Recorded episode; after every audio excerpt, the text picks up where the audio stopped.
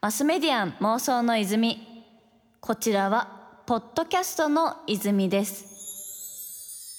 80ポイントラブ東京 FM 早川ゴミがお届けしています。ここからはゲストさんをお迎えして一緒に妄想していきたいと思います。それではご挨拶お願いします。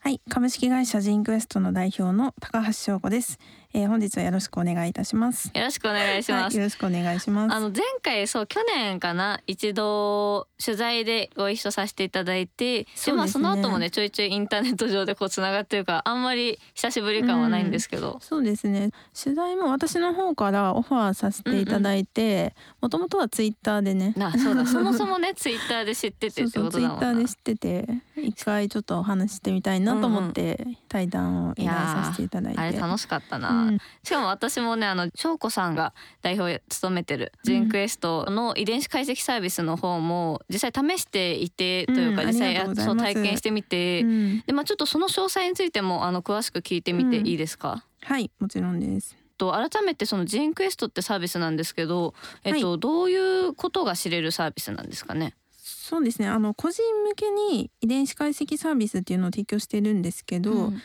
えー、個人の方が唾液を送っていただくと、うんうん、その唾液から DNA を抽出して DNA の配列を調べてどういう病気になりやすいかとか、うん、どういう遺伝的な体質かとかっていう情報をお知らせするというサービスになってますね。しかも結構チェック項目多いですよね。あれどれくらいあるんです全部で300項目以上あるんですけど、うん、まあ、病気のリスクと体質とあとは祖先の情報ですね。うん、で病気のリスクをまあ、あの健康診断ではわからないような将来的になりやすいかもねっていう情報をお知らせして、うんうん、事前に予防のために役立てていただくっていうようなサービスになってます。ね、それこそあの私衝撃だったのがあのパクチーが食べれるかというか、苦手かどうかみたいなそういうこう、思考とかに関してもね、はい、ちょくちょくこう項目があって。最近指向性と遺伝子に関係する研究っていうのも増えてきていて、うんうん、前は特に疾患領域が多かったんですけど、うん、疾患以外の領域も結構知見が増えてきてますね。そっかそこら辺のこう論文だったりとかそういう研究が増えれば増えるほど、うん、きっと今後解析できることとかもね、うん、増えてくってことですもんね。はい、しかもこう最近私なんかちょっとしたその検査ブームが来ててなんか血液検査に行ったりとかいろいろやってるんだけど、えー、なんかそういうの知るとだいぶ今後対策が打てるというか、うんうんうん、ちょっと気をつけてみようとかね。なんかそういうことがこうジーンクエストでもできるのかなって思います。私もそういうの大好きで、うん、その睡眠のデータ取ったりとか 楽しい。いろんなデータを取って分析して対策してますね。うんうん、じゃあ実際こうなんか今ゲノム研究って直近だとどういう変化がまあそれこそ多分疾患系から思考に変化してきたりとかあると思うんですけど、うん、なんかそれ以外にこう注目してる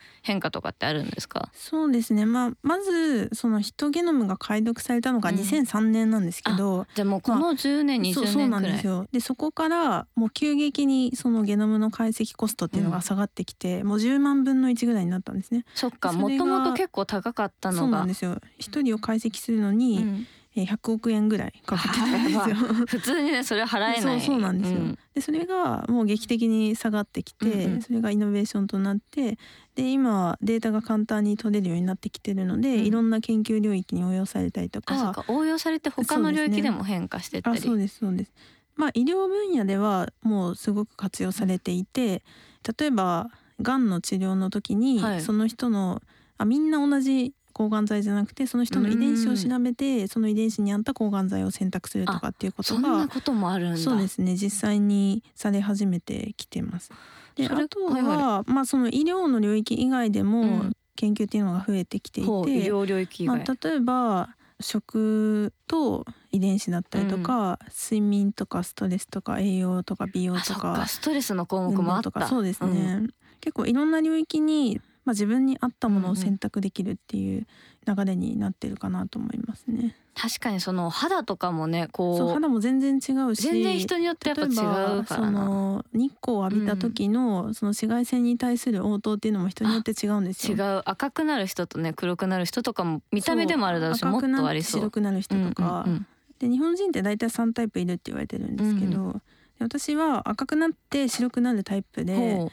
でそういう人って将来シミになりやすいんですよすごい。じゃあその出てこない分蓄積されていきやすいというか。そうだからそれが他のタイプの人と同じ日焼け止めを使っていいのかとかっていう話になるじゃないですか。かてかそう考えるとこうゲノムとスキンケアとかってめちゃくちゃ効きそうな気がするし、うん、ちょっと超興味あるな。それがまあすごい低価格化してるっていう話なんですけど、うん、そのジンクエストって大体おいくらくらいなんでしたっけ？今、えっと、その300項目以上分かるもので定価が2万9800円ですね、うんうん、じゃあフルコースのもので2万9800円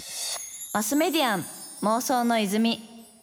80ポイントラブ東京 FM ゲストに遺伝子解析サービスを手掛ける株式会社ジンクエスト代表高橋翔子さんをお迎えしていますさて高橋さんですがジンクエストを起業されたのが東京大学大学院の博士課程在籍中だったということでそもそもその起業したきっかけというのはどのあたりにあるんですかね？そうですね。私大学では遺伝子を使った研究をしてまして、うん、主に生活習慣病の予防のメカニズムっていうのを経験してたんですね。でただその研究成果をこうもっと社会に結びつけて応用するためにはどうしたらいいのかっていうのも考えていてで一方でまだまだこの生命科学の研究って奥が深くて私が生きてるうちにその生命の仕組みの全てを解明できるかどうかわからないぐらいまだ難しいことなんですよね。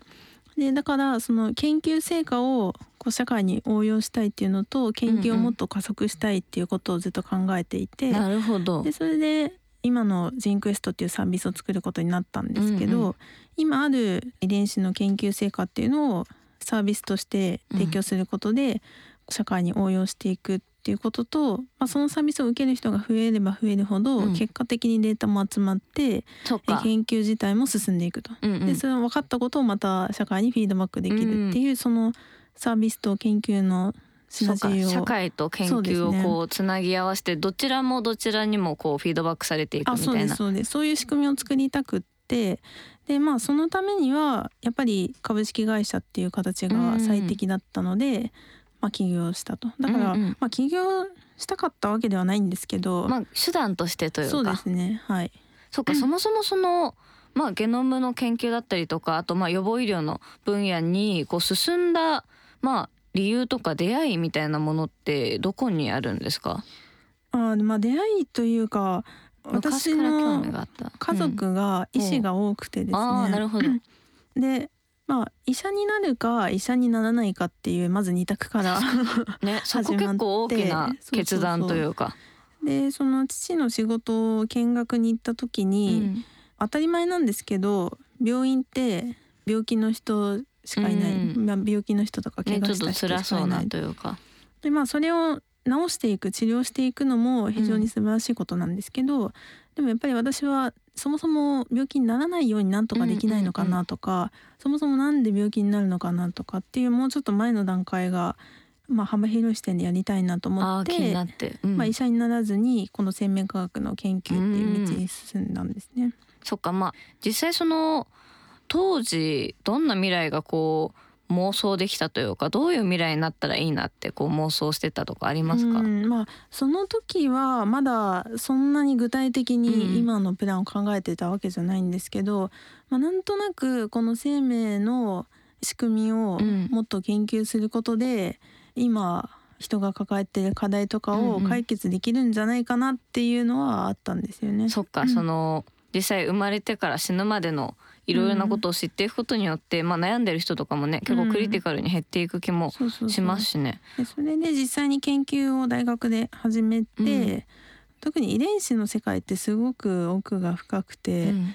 なんていうか宇宙みたいなもんなんですよね。いや宇宙もねこう解析しきれないというか理解しきれないにちょっと近いところあるしそもそもどこから生命は生まれたんだみたいなのとかもね、結構未知だったり。なんか宇宙って自分と一番遠いですけど、うん、まあ生命って自分に一番近いことなのに、ものすごくなんていうか深い。深い。でそのヒトゲノムの配列が分かったのが2003年なんですけど、うん、ヒトゲノムが解読されると生命の全部が分かるんじゃないかっていう期待がすごいあったんですよ。うん、で実際分かったのはその配列だけ分かっても何も分からないっていうことが分かった分からないことが分かったんだ。そうそうそう、うん、だからその海が100%だと思ってたらもっと大きな海のたった1%だったみたいなことが分かって、うん、それってすごいじゃないですか。すごい。なんならねその宇宙の先に宇宙があったみたいな状態に近いというか、マスメディアン妄想の泉。80ポイントラブ東京 FM ゲストに遺伝子解析サービスを手掛ける株式会社ジーンクエスト代表高橋翔子さんをお迎えしています。あのー、先ほどまでもねこう、はい、ゲノム研究の分野がもう宇宙のように広く深いものだっていう話を聞いてきたんですけど、うんはい、実際その今後どういうことがこう研究としてさらに深められていきそうだなとか期待してる未来みたいなものって何かあったりしますか？そうですね。まあ遺伝子の持つ機能が分かるっていうのは、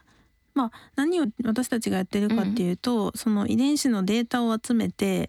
そのデータの法則性を見つけて、うん、その法則性を応用するっていう3つのことをやってるんですけどその段階がね、これ分かったからおしまいじゃないですもんね。そのまだメカニズムが分かっていない病気の人たちの遺伝子情報を集めると、うん、その人たちに共通する遺伝子は何なのかっていうまず法則性が分かるわけですよね。この遺伝子がこの病気に関わってるんじゃないかと。うん、関与してるものが分かると。そうでそうすると例えばその遺伝子を調べることで、うん、その人の未来を予測して介入して変えていくっていうこともできるし、うんうん、その遺伝子をターゲットにした治療薬を開発することもできるし、うん、